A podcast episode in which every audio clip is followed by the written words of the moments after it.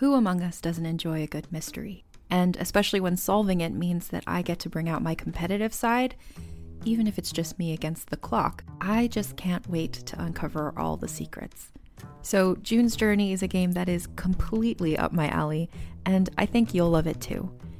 In June's Journey, a hidden object mystery game, you play as June Parker, who's on a quest to solve her sister's murder and uncover her family's many secrets. Each chapter brings you deeper into the story, and it's set in the Roaring '20s, so beyond uncovering clues, you get to experience the glitz and glamour of the time. June's Journey is definitely not a game I play mindlessly, which I love because I get genuinely invested, and a lot of it is a race against time, so there's a little fun added pressure of trying to find the clues as quickly as you can in each scene. There are also tons of ways to customize the island that you're on, learn more about the characters, and then new chapters are added weekly, so you really can't run out of things to explore. So if you think you're up to solve this case, download June's Journey for free today on iOS or Android, or play on PC through Facebook Games. June needs your help, detective.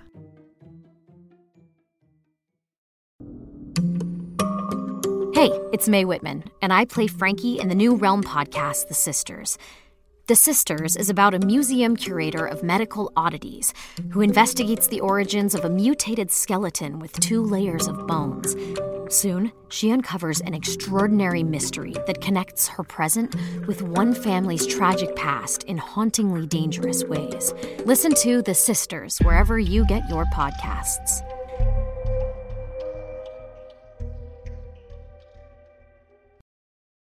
What are you watching? What did I see recently that was about two women in the middle of nowhere in the 1800s? That's a lot of them. You've narrowed it down to 100. Yeah, most of them. I'm dyking out, you're dyking out. Let's dike out together.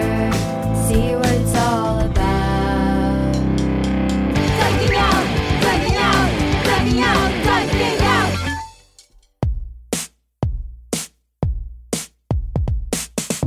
Hi, and welcome to Dyking Out, a podcast that's like a year-round gaycation. I'm Carolyn Bergier. I'm Melody Kamali, and today we're dyking out with comedian Iman El-Husseini. Woo! Thanks for having me.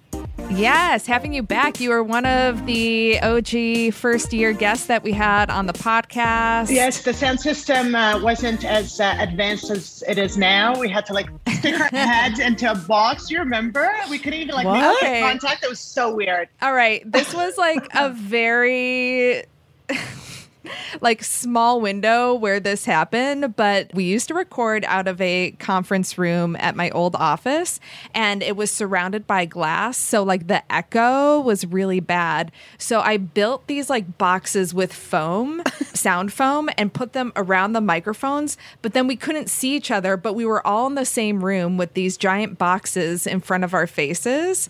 And it was just very awkward. And I think I did that 3 times and was not worth it. Not worth it. It's a memorable experience, though. I'll tell you that much. Yeah.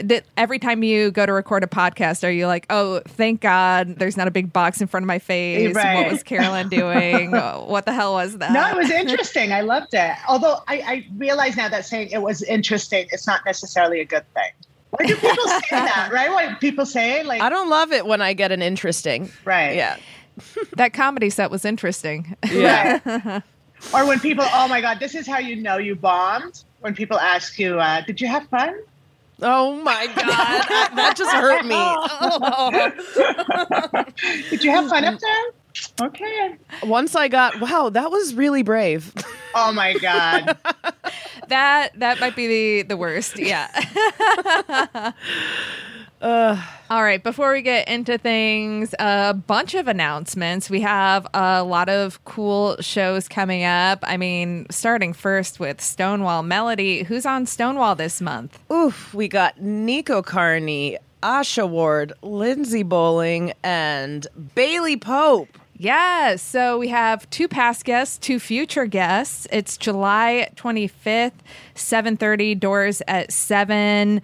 I'm not sure if tickets are still on sale or if they're sold out because we'll see. That's what happens with Stonewall. So We'll see. Get your tickets. Also, we have a show that we're co-producing with Honey Burlesque at the Salton Room, July 21st. I'll be there this time. Melody won't, but we'll be rotating for future shows. It's going to be a mix of comedy, burlesque, dance party, cocktail hour, a little bit of everything. So check Instagram for that. And also, I have my Love's a Pitch show coming back to Come On Everybody, July 27th, 8 p.m. Get your tickets. Last time it also sold out, so you want to get in on that. It is a wild time. If you missed Liza Dye's review from the last episode, listen to that. It will sell you on it if I haven't done that already. And should we mention what we're hosting on the 24th, Melody? Of course we should mention that we are hosting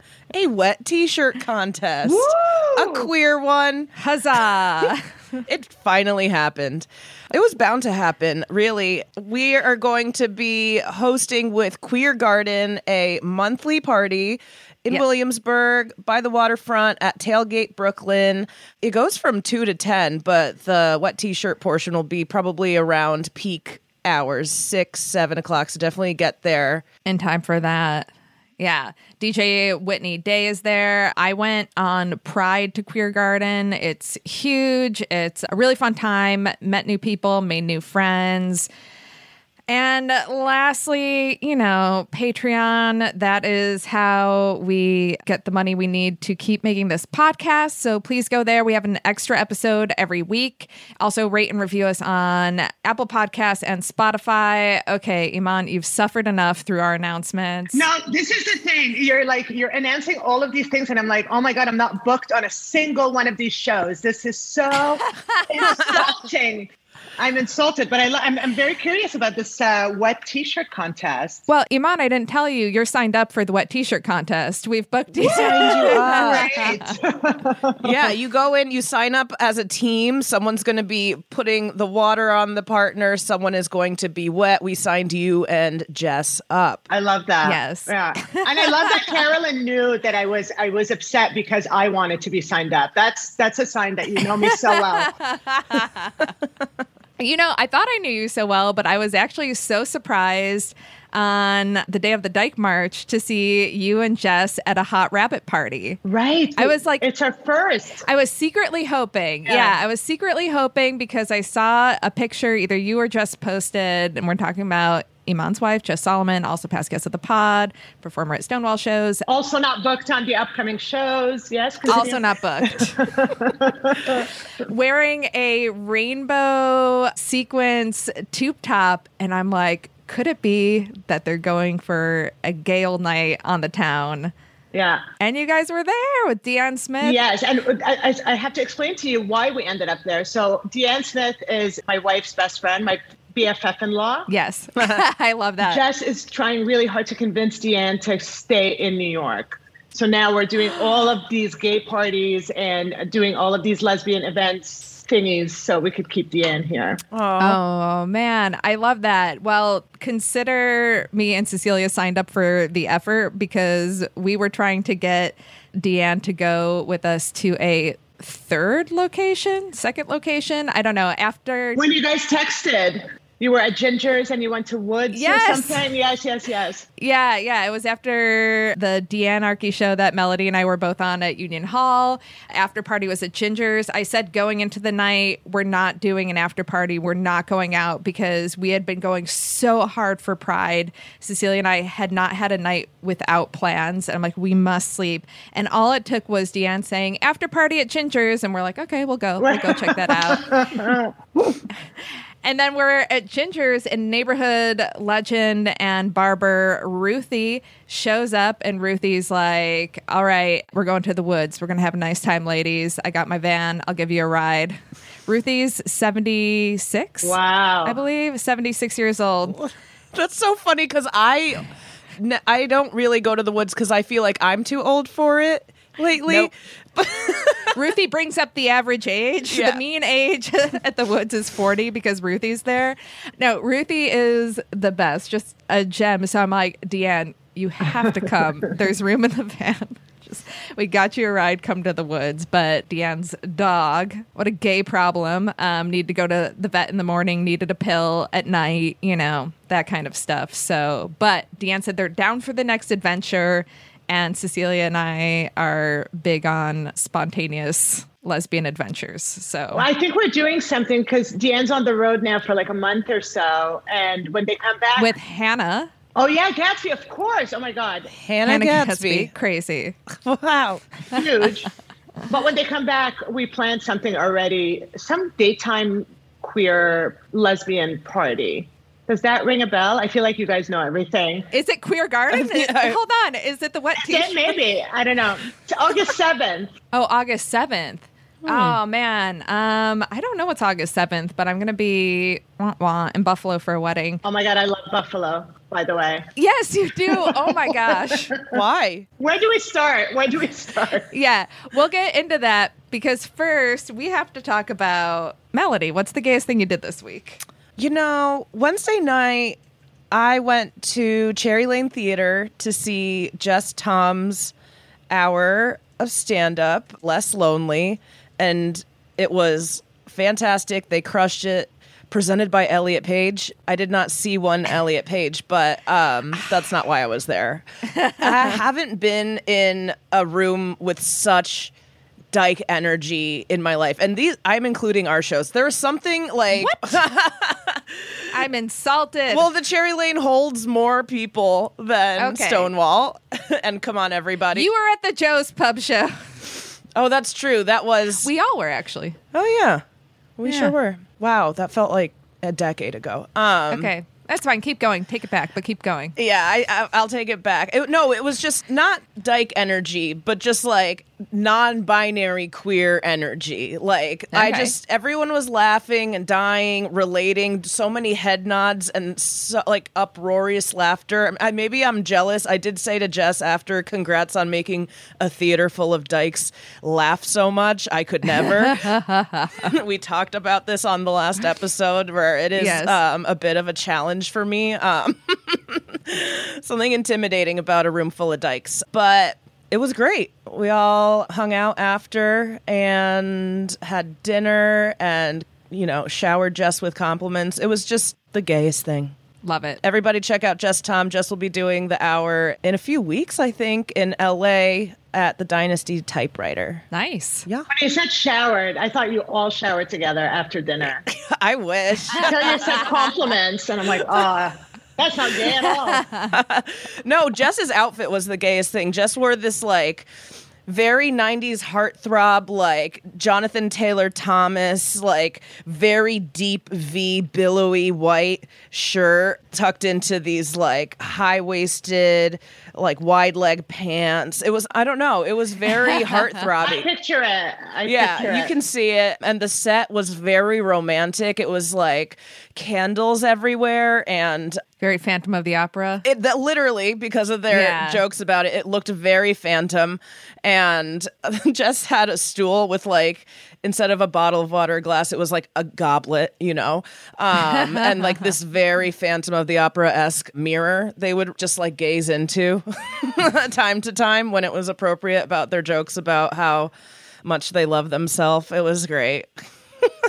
Amazing. Oh, man. I wish I could have caught it, but I've been out of the city. Yeah. Decompressing from your lesbian adventures, you call them. Carolyn, what's the gayest thing you did this week? Upstate, maybe? Yeah. You know, it's pretty tame. The gayest thing I did this week, I think, was just I finally got back to going to the gym because I haven't been home. Like, I was away all of Pride Month, and then I went to Mexico for a week, and I get to the gym, and feels like all new staff working there. And one of them was this woman behind the counter, younger, but she had a septum ring. So immediately I'm like, oh, she's queer. There's like a queer person in my small town upstate working at the gym. And I like never talked to the people behind the check-in counter, but I was just like trying to get a feel for it. So yeah, I think kind of like checking out, sizing up somebody at the gym just because they had a septum piercing and assuming like, oh, must be queer. Yeah. Right? I know like two people with a septum ring who aren't queer, everyone else, gay. Are they rockabilly? Rockabilly? No.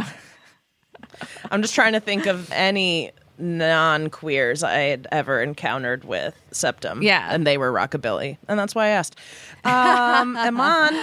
Yes? What's the gayest thing you did this week? I'll tell you. My wife went to Montreal. I was supposed to go with her, but then I ended up getting a panic attack because I thought I got COVID again, whatever. We'll get into the details later. Mm. So, you know, we went through the pandemic together, my wife and I, and it's hard. This is why we moved, by the way. I told you we just moved into this new apartment. We needed bigger space because we were going to kill each other and we don't want to get divorced.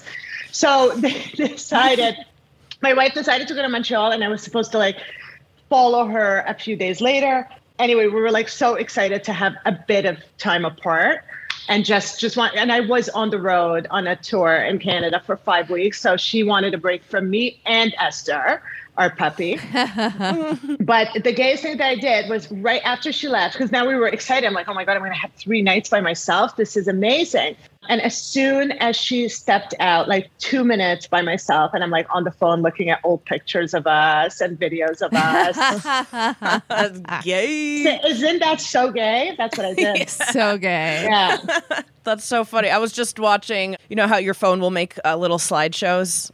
Yes. Like music and the whole thing. I was just watching one of Allie and I at the beach not 5 days ago.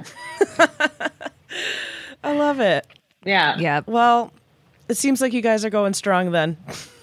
We are. We started couples therapy.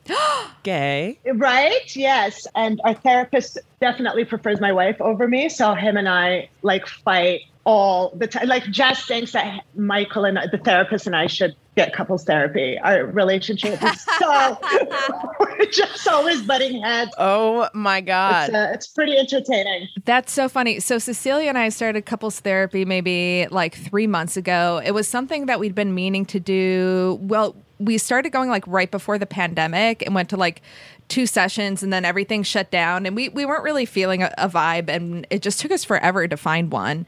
But now we have one that we like. But I feel like she's obsessed with me in my life. And she's listening to this probably. Yeah, it's so interesting to do therapy with somebody else. But then I start like feeling guilty that like I feel like I pull focus. And I feel like that's one of our bigger issues is that I'm always pulling focus. Yes. And now I do it in therapy, too. And I'm like, no, we're at therapy to fix this. But at least you feel guilty. Unlike my wife, there's no guilt there. Right. I mean, I do say like, oh, I won again, like after we end. What does your wife say? She's getting more competitive about it. She's like, I won this one. And I'm like, no, you didn't. And now we're like arguing over who won therapy. There's like maybe one session I'll give to her. But usually I feel like... Have you had a session yet where only one of you cries? I mean, I cry so easily. So yeah, a lot of sessions. Yes. So Cecilia will cry and then I won't be crying. And I'm like, well, I think I won. You think you win by not crying? Probably. Yeah. Probably. Wow. Yeah. Wow. I thought it would be the other way around. The time that Cecilia won was when she cried. Yeah, because she is doing therapy right. Right. No, I know. It's so Capricorn. It's so Capricorn, yes. Yeah, Iman, what's your sign if you're crying all the time? Oh, I know. Our listeners are guessing now. Can you guess? Well, I get really insulted when people even ask. My bad. That's a big clue. That you get insulted. So you're not a water sign. You're not a Cancer, Pisces. Oh, I am not a water sign. You get insulted. You're a Leo. Yes. Yes. I know you can't tell right now. My hair is all tied up, but you can tell that this is a mane. Your mane. You know? Yeah. Big, showy mane. Love it. Okay. So this is a Dyke podcast. Horoscopes are huge for you. For us, for you guys. Horoscopes are huge. And something I worried about when I met Jess is that our signs are not compatible. What's Jess? She's a Taurus. Yes, I knew she was an earth sign. A Leo, it's like too much, right? Yeah, I think all of us are in technical, not compatible relationships, astrologically. Yeah. But because we're queer, it works. Yes. Is that what it is? That's what we tell ourselves. We can communicate through anything. Yeah. Well, I want to circle back to why you love Buffalo, because I got to see you and Jess open for Patton Oswalt in Buffalo, just so random that I happened to open Instagram that morning. We were supposed to leave that day, and then I saw that you two were there. My mom literally just said the night before how much she loves Patton Oswalt. I'm like, okay, we're going. Since when? Yeah. Oh, and then here's the fun thing. You're like, tell me some things about Buffalo that I can joke about on stage. So far, I've got they hate Bon Jovi. And I was like, this is news to me. Why? And then it went over with the crowd so well. And I'm like, well, I guess I've been gone a while. I've never heard about that. Are you, Melody, where are you from? Like Hartford, Connecticut. Oh, okay. Said with such pride. Every time you sit, you're like, oh, Hartford, Connecticut. I know. No, that's me working out, because I feel like I spent so much time in Chicago that that feels right. You identify more with Chicago than with Connecticut. Yeah, I got out of Connecticut for a reason. Imagine. Yeah. Anyway. Oh, my God. Chicago's like great. It's such a great city. And, of course, I like love it, too, because it kind of reminds me of Canada, how cold it gets in the winter. Yeah. Right. A lot of people say Chicago is very similar to Toronto. I've never been to Toronto, so I don't know from firsthand. But I think Toronto and Chicago are very, very similar. How, like, big they are. But Chicago's prettier. Like, Toronto's not a pretty city. Yeah, Chicago's gorgeous. Anyway. Bon Jovi. Oh, yeah, Buffalo. So this is the thing. So I don't know if I was in an Uber or a taxi and I heard them talk about this whole Bon Jovi fiasco with the Buffalo Bills, the football team. I guess he wanted to be part owner of the football team. And one of the things he wanted to do is have them play in Canada half the year. Yeah. You know how like sports teams do that sometimes? Anyway. Right. And I guess the team didn't want, and he said that he would never step foot in Buffalo again. And I know that the Buffalo Bill, I mean, I know that Buffalo is a huge sports town because I went to Nashville for the first time. And when we were flying from New York to Nashville, I thought we ended up landing in Buffalo by accident because all of these people were on the flight with Buffalo, you know, jerseys and sports stuff. Yep. And I'm like, where the hell are we? Anyway, so it turned out that the Buffalo Bills were playing the Titans in Nashville that night. But you felt like everywhere on the street, you only saw Buffalo Bills fans. I didn't see a single Nashville fan anywhere. Yeah, when I would go to hockey games in Atlanta and the Sabres were playing, I'd go to every Sabres game. 80% of the arena, Sabres fans. Crazy. It's just like everybody migrates down there. Anybody within like a 2-state radius who likes Buffalo descends to watch the game. So I know exactly what you're talking about. It's so, there's like huge sports fans, but my highlight about Buffalo people, and that's why I'm like, this is so 80s. I'm so in love with these people. Everybody was wearing their whole like football outfits, jerseys, whatever, chain smoking outside the stadium. Yeah. Like, it's the best. It's the best. I love Buffalo. They were wearing the Zubas, the pants. The Zubas, yes. I still want to get a pair. Do you know what Zubas are, Melody? I'm Googling it right now. Yeah. They're like these kind of like tiger striped almost. Like a bit MC Hammer style pants. Remember MC Hammer? Oh, I see. Wow. Yeah. Yeah. Like I would say at least 50% of the city of Buffalo owns those pants. Oh my God. I've never been. I'm going for a wedding next summer. I'm going to have to stay a little longer. Yes. Explore the sprawling metropolis. The food was so good too. Somebody was like, you guys have to try the Buffalo pizza. And I'm like, we're from New York. Like, no, thank you. But it turned out to be amazing. I can't remember what that chain restaurant was. And another coincidence, crazy coincidence, because you said you ended up staying an extra day to take your mother to Patton, and who we got to meet her after the show. Yeah. After the show, we ended up going to that famous pizza and chicken wing place. Yes. I don't know what it's called. I can't remember what it's called. And we get there. So we were like, we'll just pick up pizza and wings and go back to the hotel because we had to get back to our dog. We run into like 5 Canadian comedians who crossed over from Toronto to come watch college basketball in Buffalo. Get out. So we were like, it was like a big reunion with these Canadian comics having pizza and wings. It was awesome. Lenovo Pizzeria. Yes, yeah. Yes. Some of the best pizza and wings in Buffalo. I love Lenovo. Terrific. And it was funny because you were telling me about that, and then the next day I ended up going ice skating with my nephews for like a family party, and we get there and it's like 3 giant sheet pizzas from Lenovo. I'm like, yes. So good. So Buffalo. You really did have, in such a short time, the Buffalo experience. It was really, yeah. The only experience I used to have with Buffalo before that was whenever I go from New York to Niagara Falls, if I was performing, I would land in Buffalo and they'd drive me over the border. Yeah. You know, because it's like just an hour or something from the airport. Right. Or anyway.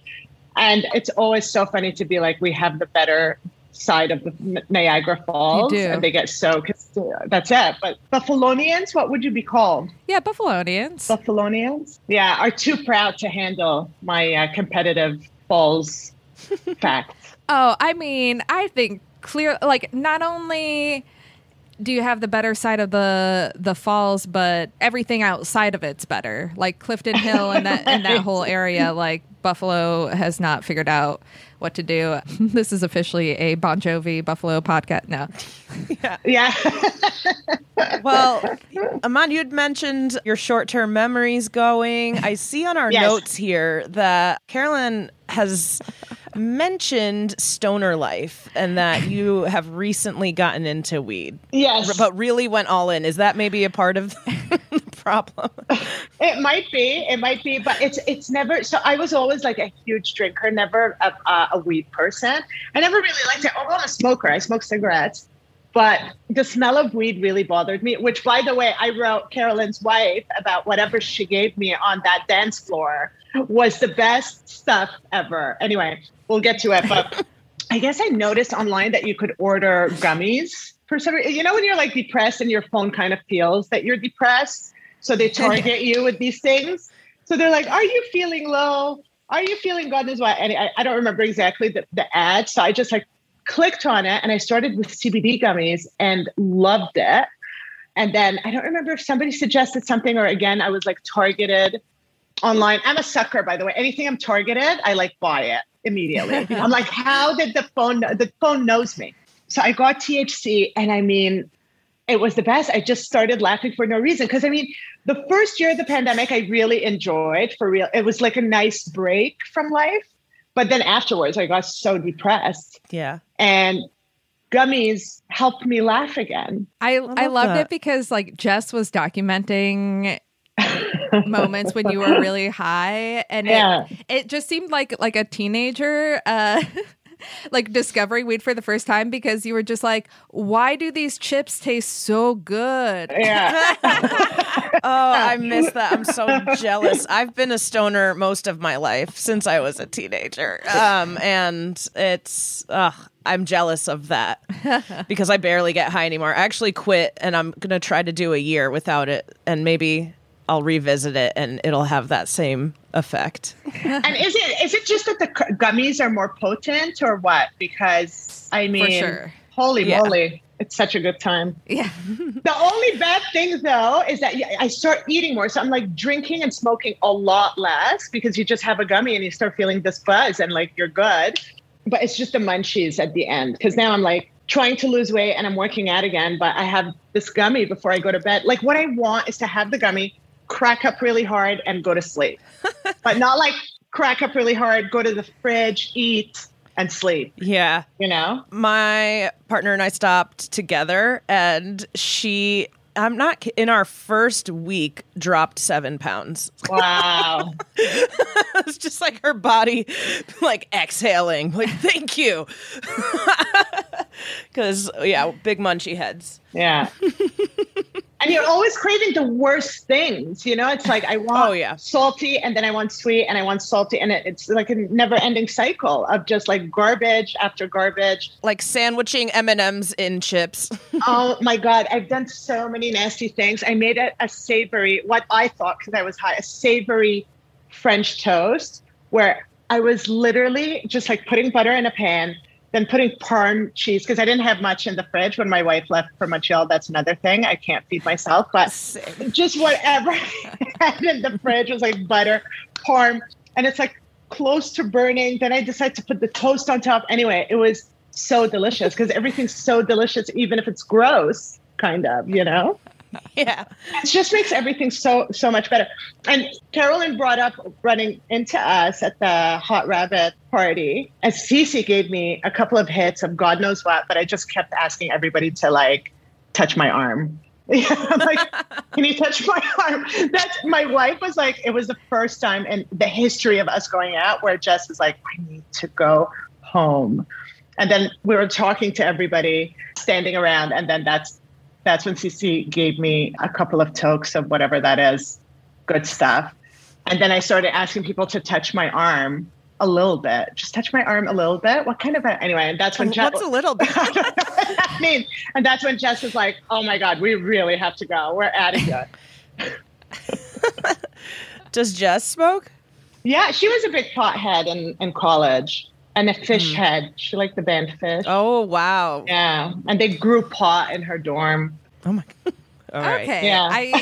That's a surprise. I don't peg Jess for a fish head. Yeah. No, she loved them. She followed them around. She went recently, too, like a couple of years ago before the pandemic with her friend. Wow. Okay. Yeah. Okay. Yeah. Interesting. Gotta get her back on. That's it. Let's dig into that. You mentioned that you're working out again. I saw a reel where you sunk a three-pointer on the court. Whoa. Did you used to play basketball? I played in high school for 2 years. The first year, we were the absolute worst team. Like, we were in last place. It was just a joke. Everywhere we went was a joke. And I'm like a trash talk. I'm not really that good at basketball. I just like trash talk a lot. And I don't know if you could tell in the video, like, I am so happy because I'm so shocked that I got the three-pointer in. You know what I mean? That's like me playing pool. I talk a big game. I have a lot of confidence, and I'm amazed anytime it works out for me when I sink a ball. It's always pure luck. And then also your personal trainer, I became friends with actually from meeting her at your birthday party. Oh, right. Last year? Yeah. Or 2 years ago or something? Yeah. Kate is amazing. So I used to go to Equinox in Dumbo, and that's where I met Kate, and then we became good friends. So we're still training and hanging together. That sounds so dirty and perverted. I don't mean it that way. We're personal training, and we hang and go out together. They're the ones who told us about that party, the Hot Rabbit party. Oh, okay. Yeah. They were there to, having a lesbian personal trainer. So good. Is it different than like straight personal trainers? It made no difference, really. We just, I don't mean to sound so gay, but their personality is awesome. We just get along, you know. I didn't know if they like focus on like finger workouts more or like things. Oh, yeah. No, but they're so like body positive thing. Like you can't body shame. So when they first asked me what my health goals were, I don't think they were impressed with my answer. You know, I'm just like, oh, I just want the towel to go all the way around. You know what I mean? I want it to just close. The towel is not closing right now. So they're like, but now they're used to it. We've been friends for a long time. So. They put up with my body shaming. Okay, who's ready for a true story? When I entered my MFA program this fall, I knew I was going to have so little time for cooking, so I wanted a solution that would let me have tasty, healthy meals in a flash so that after class, I could still have time and energy to be gay. So I signed up for Factor, which ships you ready-to-eat meals that are chef-created and dietitian approved. They're fresh, never frozen, so all you have to do is stick them in the microwave for 2 minutes, and then they're nice and done. The weekly menu has over 35 options. The salmon entrees are always my personal favorite, but they have a lot of things you can choose from, options for different dietary needs like Calorie Smart, Protein Plus, and Keto. They also have add-ons for when you don't need an entire meal. I tried some good cookies and some jerky. No prep, no mess, and when I looked into it financially, which was one of my main concerns, it was actually less expensive than takeout and honestly really close to the cost of buying ingredients at the grocery store down my block in New York City. And then I saved a lot of time. So to me, it was definitely worth it. Did I mention that the meals are also really delicious? Like, I've yet to try one that I didn't like. So if that sounds good to you, I think you should give it a try too. Head to factormeals.com/dykingout50 and use code dykingout50 to get 50% off. That's code dykingout50 at factormeals.com/dykingout50 to get 50% off. Hi, I'm Madigan from Your Angry Neighborhood Feminist, a podcast that explores the world through a personal feminist perspective. Check out new episodes Mondays and Fridays for a wide variety of topics and news episodes. Listen wherever you get your podcasts. Rage on.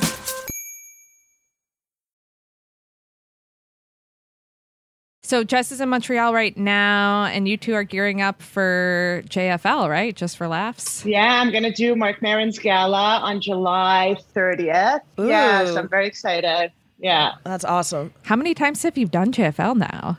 A few, I guess 5 or 6 times. Has it changed at all? Like, I know that with like Me Too and all of that, there were some big shakeups, a lot of reckonings and stuff. That was like new faces. Yeah, new faces, but kind of everything too, right? Oh, were there more? Well, I mean, comedy, we all know that comedy is like a safe haven for straight white men, and comedy clubs have always protected white guys to do disgusting things. And Just for Laughs wasn't any different. You know, they still, like, I remember, this is before Me Too started. I remember once a journalist, not a journalist, but, you know, a blogger or something, came to interview Louis C.K. and wanted to expose Louis C.K. for what they've been doing. And the festival kicked her out. Oh, wow. Shit. So that was back in the day. Fast forward, the Me Too movement. I'm trying to remember what year it happened. The year JFL took it seriously, it was, the festival was so much better. Because now we're like all hanging out, we're talking to comedians, and like you're having a conversation. It's not always like this guy's trying to pick you up, or this guy's going to say something inappropriate. And one popular comedian in Montreal was on The Nasty Show, and I guess he said something inappropriate. And somebody complained, a comedian complained, and he got kicked out of the festival, which would have never happened before the Me Too. If anything, she would have probably gotten kicked out, you know, but it was such a crazy change.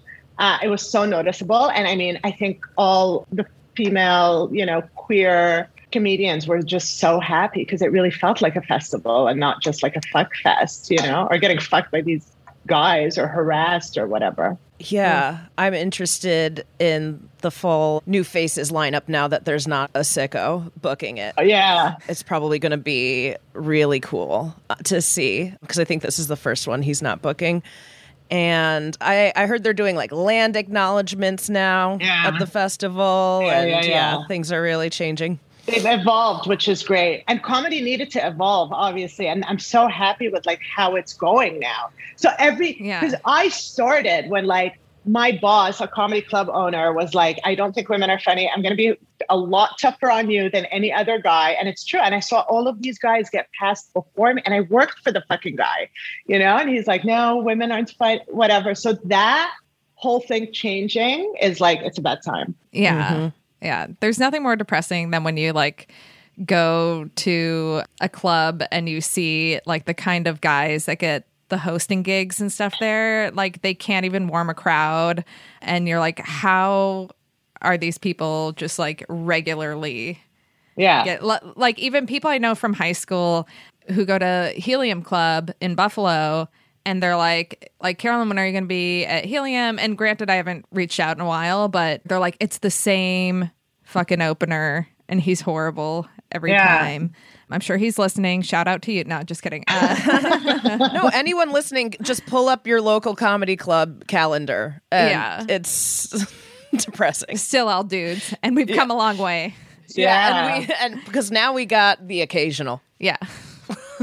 You also mentioned before we were going to record, this is hard pivot, that you have a crush on your therapist. This isn't the couples therapist, right? No, it's not the couples therapist. So I hope they're not listening, because they're probably going to end our patient relationship. I feel like they can't listen, right? They can't. Like, oh, are they not allowed? Technically. Like, I feel like that would be against their code. right? Oh. Like, I'm sure that there's probably... I had a therapist tell me that she wasn't allowed to, like, seek out comedy, but she also wouldn't be allowed to contact me for 10 years because it was through YWCA, etc. But she was like, she sent me a letter after our last session, handed one off to me to read later. And it said, while I can't be like seeking you out, technically, I can't wait until I see you by like happenstance on my TV. That's so hot. Did you guys have feelings for each other? Why did you end your session? She was queer and poly, and it was definitely something I thought about a lot. I mean, it's just such a hot relationship. So I didn't realize. So Jess and I started complaining about, well, I'm Middle Eastern. I'm so like old school immigrant mentality. So when Jess suggested we do couples therapy at the beginning, I was like, what the fuck? We're getting divorced. I like lost my mind.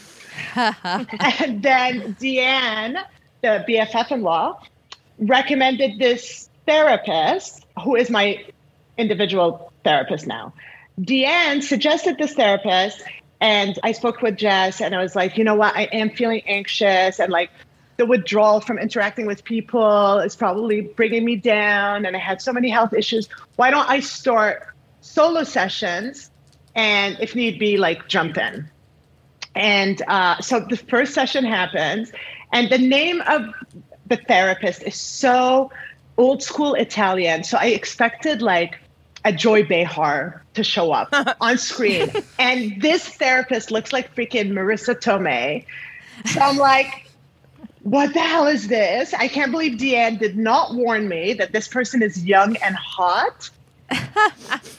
Anyway, so Jess is like, how did this session go? Do you want me to like come in the next one, whatever? I'm like, no, I'm the problem. It's fine. You don't need therapy together.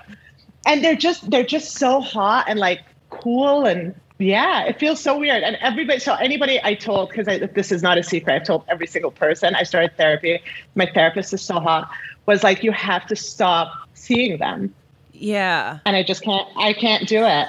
That's so funny. Because I'm looking for a therapist and I'm always like, oh, I gotta have like a queer person. They're not queer. That's the thing. This is what it makes the whole fantasy even hotter, because they're not queer. They have kids. Like So straight and suburban. So then that's fine. Yeah. Because once I had a queer therapist, I was just too distracted by whether or not there were vibes between us. Right. I was like, this is derailing any progress right now. Right. I know. The amount of articles that I tried to Google, like, is my therapist attracted to me? Do you ever have sex with your therapist? Anyway, it's not good. I think it's funny when people recommend someone to you and they don't give you a heads up that they're hot, because this recently happened. The hot is very important. Yeah. Yeah. It happened to me, but with a man. Cecilia kept being like, I'm going to book you an appointment with my dentist. Trust me. Like, he's great. He's awesome. And I'm thinking just like this old dentist in New York, you know, that she's been going to for years. This is like the hunkiest of hunks. He looks like not a day over 30 and just like gorgeous hair. And I'm like, oh my God. It was just like shocking how attractive. I'm like, is this why she's so into him? Like, I don't know. But yeah, it throws you out. Like, you got to give someone a warning. If you're it really throws you off gonna meet somebody hot when you're not expecting. And I guess Deanne didn't notice, like, when I brought it up, because I'm like, D, who does not tell me that this person looks like that? Right. And they were like, oh yeah, I guess they are hot. I'm like, okay, I can't believe you didn't even notice. Like, that's the first thing. They got on screen. I'm like, I can't believe I didn't brush my hair. Like, I was so, because I thought it was gonna be an older person that I wouldn't be so attracted to. But yeah, and I told Jess yesterday, I had a session yesterday, and I was like, I don't know what to tell you, but she's really, really hot. And Jess is like, well, nothing is ever going to happen, so get it out of your head. Are you doing it in person or over? No, I can't even imagine what's going to happen if we ever meet in person. Like, I'm so nervous about it. Wait, are you like paying attention to your appearance more now than like, you said, I can't believe I didn't brush my hair. You brushing your hair. Yeah, but I didn't want to make it too obvious. Yeah. Okay. I mean, so it was like subtle here and there, maybe a hair clip, like, oh, I don't care, but I like really care, you know? Yeah. Love it. Like, oh, excuse this mess, you know? I don't know. But yeah, but you know what? It's not, because people say if you're attracted to them, if you're attracted to your therapist, it's not good, because then you're not like really disclosing everything. Yeah. But I'm really putting it all out there. Yeah. Like I cry in the sessions. We laugh. And if she laughs, oh my God, great sense of humor. Yeah. That's the best thing, is making your therapist laugh. Oh, love that. Then I feel like I'm also not being real too. I mean, I don't focus on it, but sometimes if I'm like really like letting loose and going on a tangent, I'll say things that make her laugh. And then I'm like, oh, validation from my therapist. Totally. My therapist is also like very beautiful, but I'm not attracted to her. I would doubt she's queer. I know zero about her life other than she has a dog, because I hear it sometimes. But like, I guess I would be like Deanne, and if I referred my therapist to somebody else, I wouldn't be like, heads up, smoke show. You know, I wouldn't think to do that, but like, yeah, beautiful, beautiful person. Allie started using a ring light for her therapy session. It's like, what, you trying to look very hot while you cry? What's you're giving me mad ideas. Oh my God. So ridiculous. Ring light. Because they're attracted to the therapist. So like, what is it supposed to be like? You're not supposed to be, because this is my first therapist. I'm doing a lot of firsts in my 40s, you guys. But being gay was late in life, weed gummies and therapy. Like I'm just, and I really feel like I'm going through a phase. Just keep saying that I'm going through a lesbian teenage boy phase, because I'm just like watching all of the lesbian movies. I'm just going through the whole thing now. Yes. Wait, what are you watching? I watch everything that's like foreign and like two girls are kissing. That I'm like just clicking on it. I don't even remember most of the names, but yeah, I've watched a lot of. What did I see recently that was about two like women in the middle of nowhere in like the 1800s? That's a lot of them. You've narrowed it down to like 100 lesbian movies. Most of them. One of the husbands kills the redheaded one. Oh, the one in the cabin that's like... Yes, the cabin. The one we got the screeners to, Melody, where it's like you only see the sex scenes when she's cuddling the dead body at the end, and you're like, what the fuck? Yes! Oh, that's when you get all the flashes. I'm like, I can't believe I had to wait till the end of the freaking movie to get like the proper sex scenes, you know? While she's spooning a dead body. Oh, yeah, I blocked that one out. It's all coming back.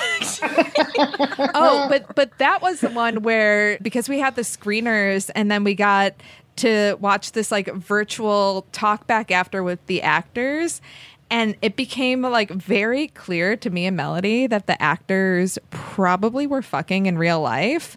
I mean, this is just speculation, but like when they were asked about like doing these scenes with each other and the chemistry, they got like so nervous and kept kind of like checking in with each other and like stopping short of saying something and just like, yeah, it was trying to like they get carried away and then they'd be like, oh no, like gay panic and like dial it back. It was very like, okay. That's so hot. It was hot. I think I pulled out my phone and started filming, to be honest. Whoa, please send me. Send me that. Yeah, I got to find that. That's how I felt like with Disobedience. You guys watch Disobedience? Yeah. Yeah. I was like, I can't believe that Rachel's are still straight. That was such a hot sex scene. But apparently in real life, they both got pregnant like with their husbands. Yeah.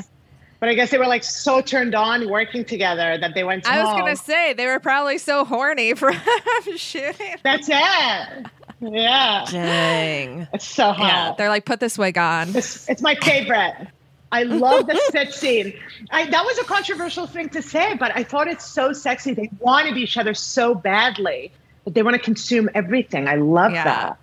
There's a good foreign one that I recently watched through the Tribeca Film Festival, and it's a Spanish film called Petit Mal, and it's about a throuple. And they are like, one of them's a filmmaker and they have to like go away for a shoot, and then they leave the other two there. But the one who goes away was kind of like the main one in the throuple. Like both of them were more in love with her than they were with each other. So then when she left, they were both just kind of like really like mopey, sad lesbians that she was gone and kind of like not getting along and like both kind of like fighting for attention whenever she calls, whatever. But then as that person becomes like more distant and like out partying, doing their job, whatever, they start to connect. And it was just like such an interesting movie. And then afterwards, I find out the three actors in the movie, they're a real throuple. And the one's a real filmmaker. Oh my God! Yeah. What? So it's like sex scenes and stuff, but it's like these are people that are like normally having sex. So it was so weird to realize that afterwards, and I'm like, oh my gosh! Like, imagine like filming a sex scene with people who are actually having sex. Like something about I'm like, I don't know. That's like very. Yeah, I guess that seems like more vulnerable. Very, you would think, because this is like your life. This is like what you actually do, and you're putting it on the big screen. Did you guys do a screener for that? Did you talk to these people? No, I wish. Yeah.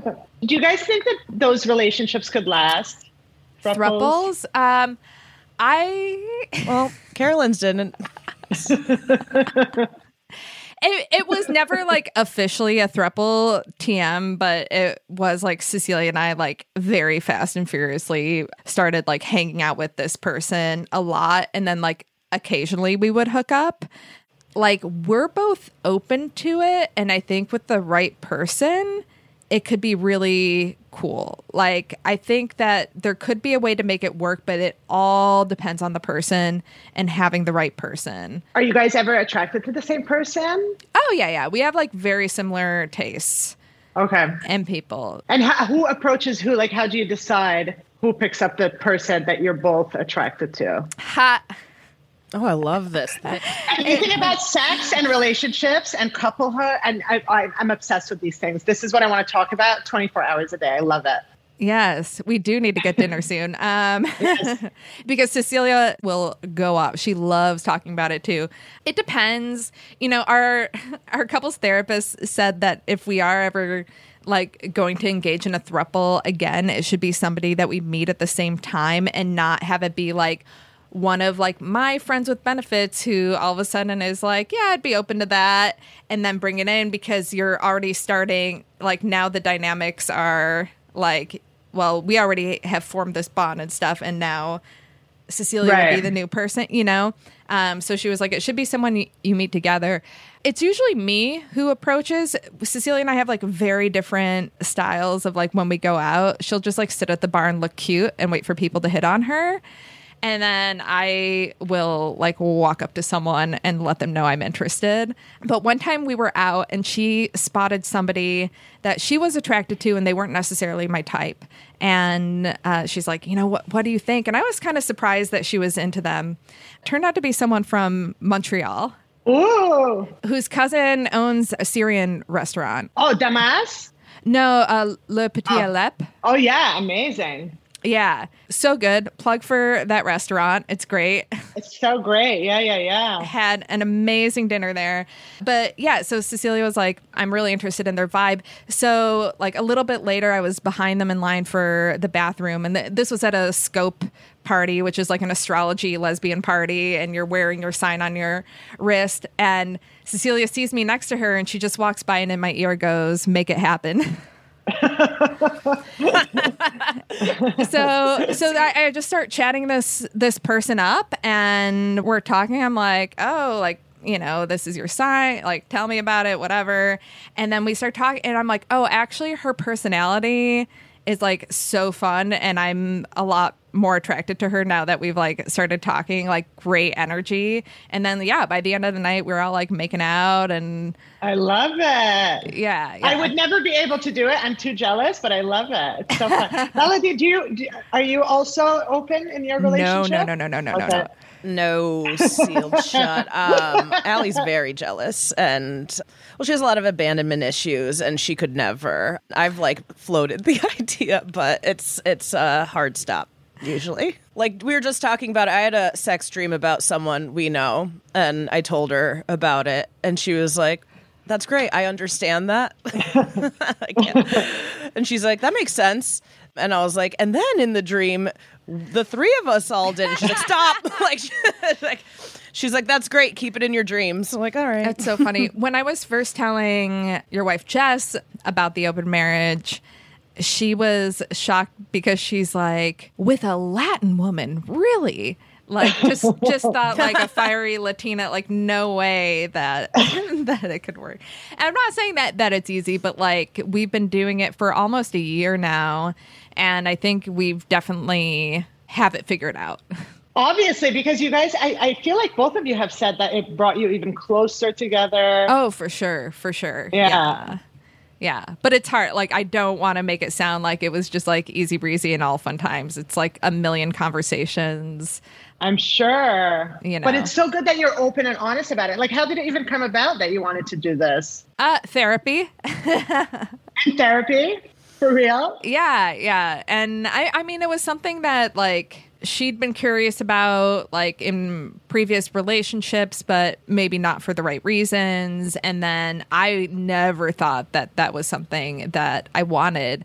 And then I started kind of wanting it, but I'm like, this is so weird. Why would I want it now? But I realized it's like, okay, like for me personally, and I know it's different for everybody, but for me, it was just like with Cecilia, like we trust... Like, I trust the relationship so much. Like, I don't have, like, a doubt in my mind that we're staying together. We're partners. We're building this life together. I'm so sure about how she feels about me. She's so sure how I feel about her that we're like, okay, like, maybe we also want to have fun like this. Like, this is something we want to explore. Like, we got together really quickly after our divorces, and she never like dated as a lesbian, and she was like, I kind of want to fuck around, like when she first got divorced, and then never did, and then we were together and monogamous, right? So like, this is her chance to, I mean, not her chance, like this is kind of like our lifestyle now, but this way she gets to like experience like different things. Do you think it's something you guys would do for a long time, or do you picture a moment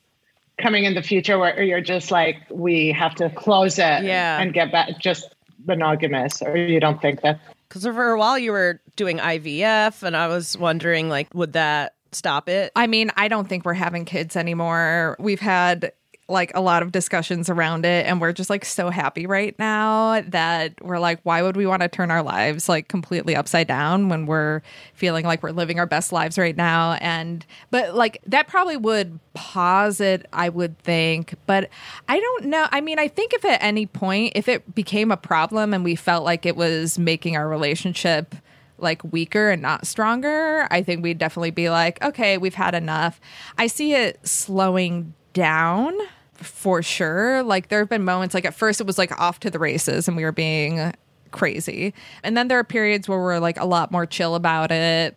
Like, I had to deactivate the Field app that I was on just because I'm like, dance card is full. Like, this is too many people to try to like schedule to see. So yeah, that's... Wow. And are you not afraid to like fall in love with somebody else? But I guess that could happen. That's the thing. Like, all of my fears around opening up a relationship would actually happen even in a monogamous relationship. Right. But I don't know if you're like speeding it up, you hook up with somebody, you end up falling in love with them, you know? Yeah, that's definitely not a fear for me, because like you said, in my last marriage, like I felt like my ex was falling for someone else at the end of it. And like, that person wasn't, you know, available. They were in a relationship, but still, like, I saw the feelings develop. I saw it happen, and we were monogamous. So I'm like, that doesn't really like protect you from falling for someone. Right. So like, we have rules in place, like, you know, in terms of like how much time we spend with these other people. Yeah. Making sure like the type of people that we seek out, and like setting those expectations with people in the beginning, like finding people who are just kind of looking for the same thing. A lot of people who are just like, yeah, I'm just looking to have fun. I'm just looking, you know, not for anything serious, not for anything emotionally invested. So yeah, I'm not worried. I cannot imagine having the capacity to love anybody like more than I love Cecilia. Like, she is above and beyond like the best partner I could ever in a million years wish to have. I mean, that's what's so fun about seeing you guys together. You look like you genuinely have the best time together. We do. I love it. It's so cute. Thank you. So cute. Happy anniversary. Thank you. So guys, just to ask about, so my therapist will not listen to this because they're not supposed to listen to this. Yeah. I don't think they should. If they listen to it, they're a bad therapist.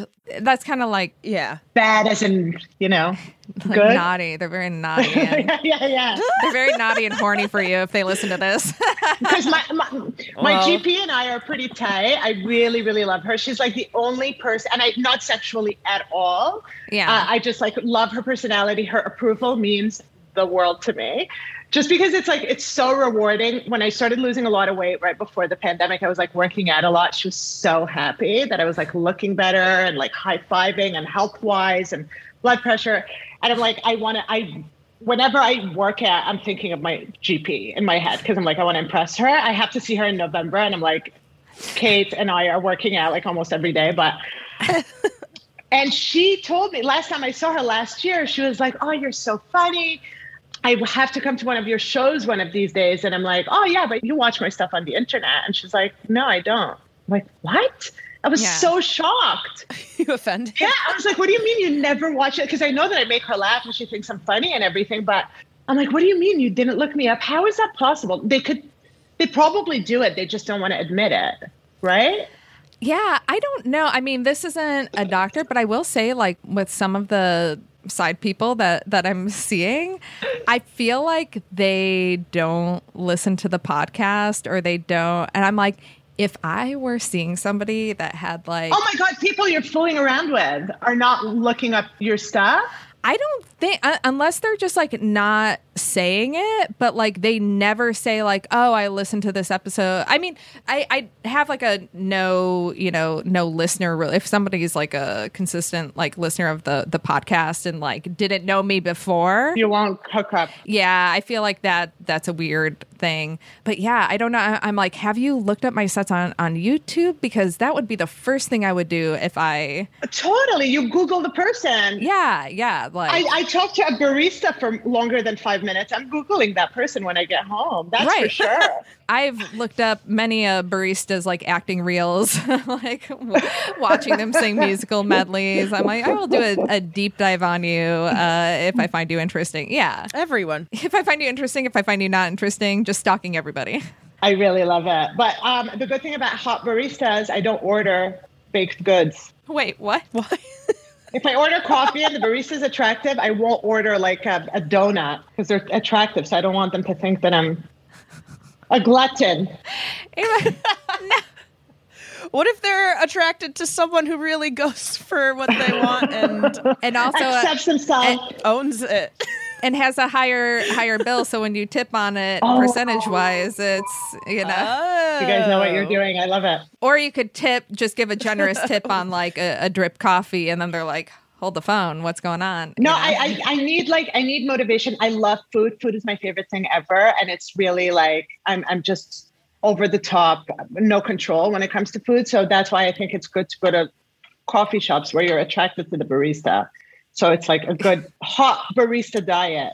I got to get on that. We're both Middle Eastern. I think we were really spoiled with very rich food. Yes. And it was really pushed on us. But then I don't know about you, but a lot of at least Iranians I know had judgmental moms who would then like call out your weight gain. It's like, well, you're forcing me to eat so much rice-based dishes. Oh my God, I love that burnt crispy rice. What is it called again? The Persian. Oh, tadik. Oh, I love that. So good. Yeah. And you eat butter with your rice. Yeah. A lot of Persians I know add butter to the rice. It's yeah. You melt it on top, but it's already like super oily and crispy from the tadik, and oh God, so good. Oh, and my that's why I brought up the whole doctor and therapist not watching my comedy. The dentist I go to, like after my first session, when I went back for a follow-up, said that he watched my comedy. I guess with a dentist, it's fine. Yeah, I think it's just a therapist that's a problem. Oh, just therapist.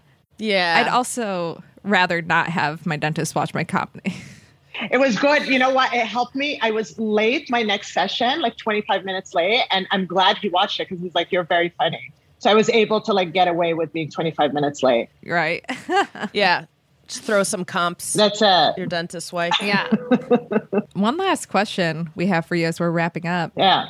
Do you have any gossip for us? gossip, like about in the comedy world. Anything. You're. I mean, we would love comedy gossip. I know. I'm trying to think of comedy gossip because that's the juiciest. Because I have gossip from my floor in the new building, but oh, we love that too. So Jess and I moved from Dumbo to Park Slope, and we really loved our building. Like whoever lived in our building, and you've been, Carolyn. Yeah, we had like such a cool, like everybody was so nice. Everybody's so like hip and artsy, and it's like really. Who was the actor who lived there?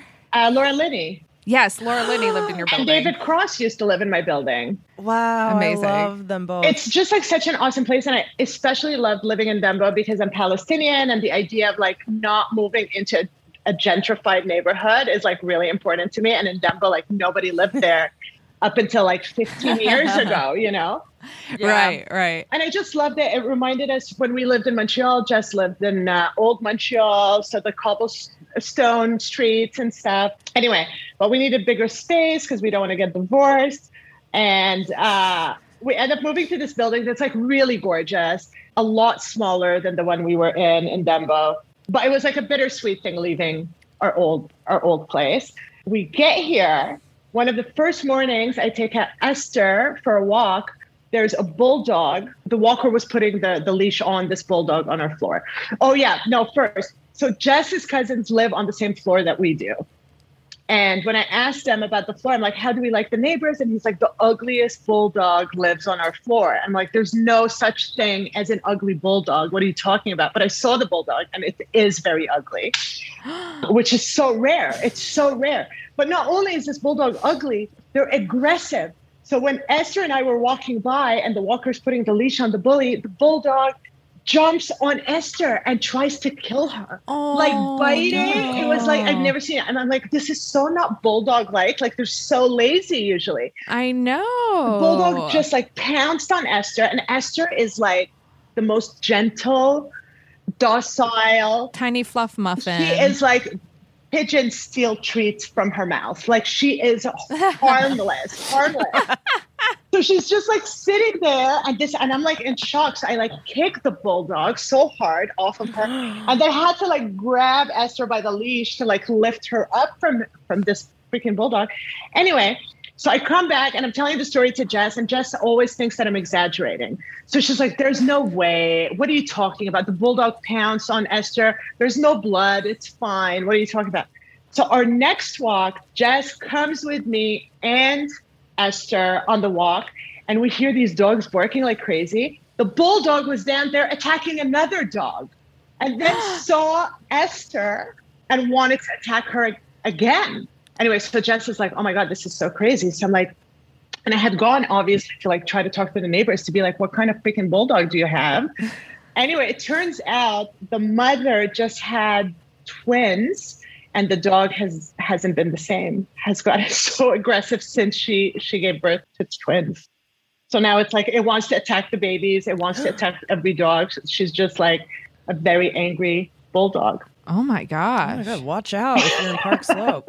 Who would have thought in like such a like gentrified neighborhood and like fancy and whatever, and this bulldog is out of control. How is it ugly? The bulldog? Okay, so you know how I love, because they're ugly cute usually. Yeah. Like jowly. But this one, like the eyes are extra droopy and like completely red.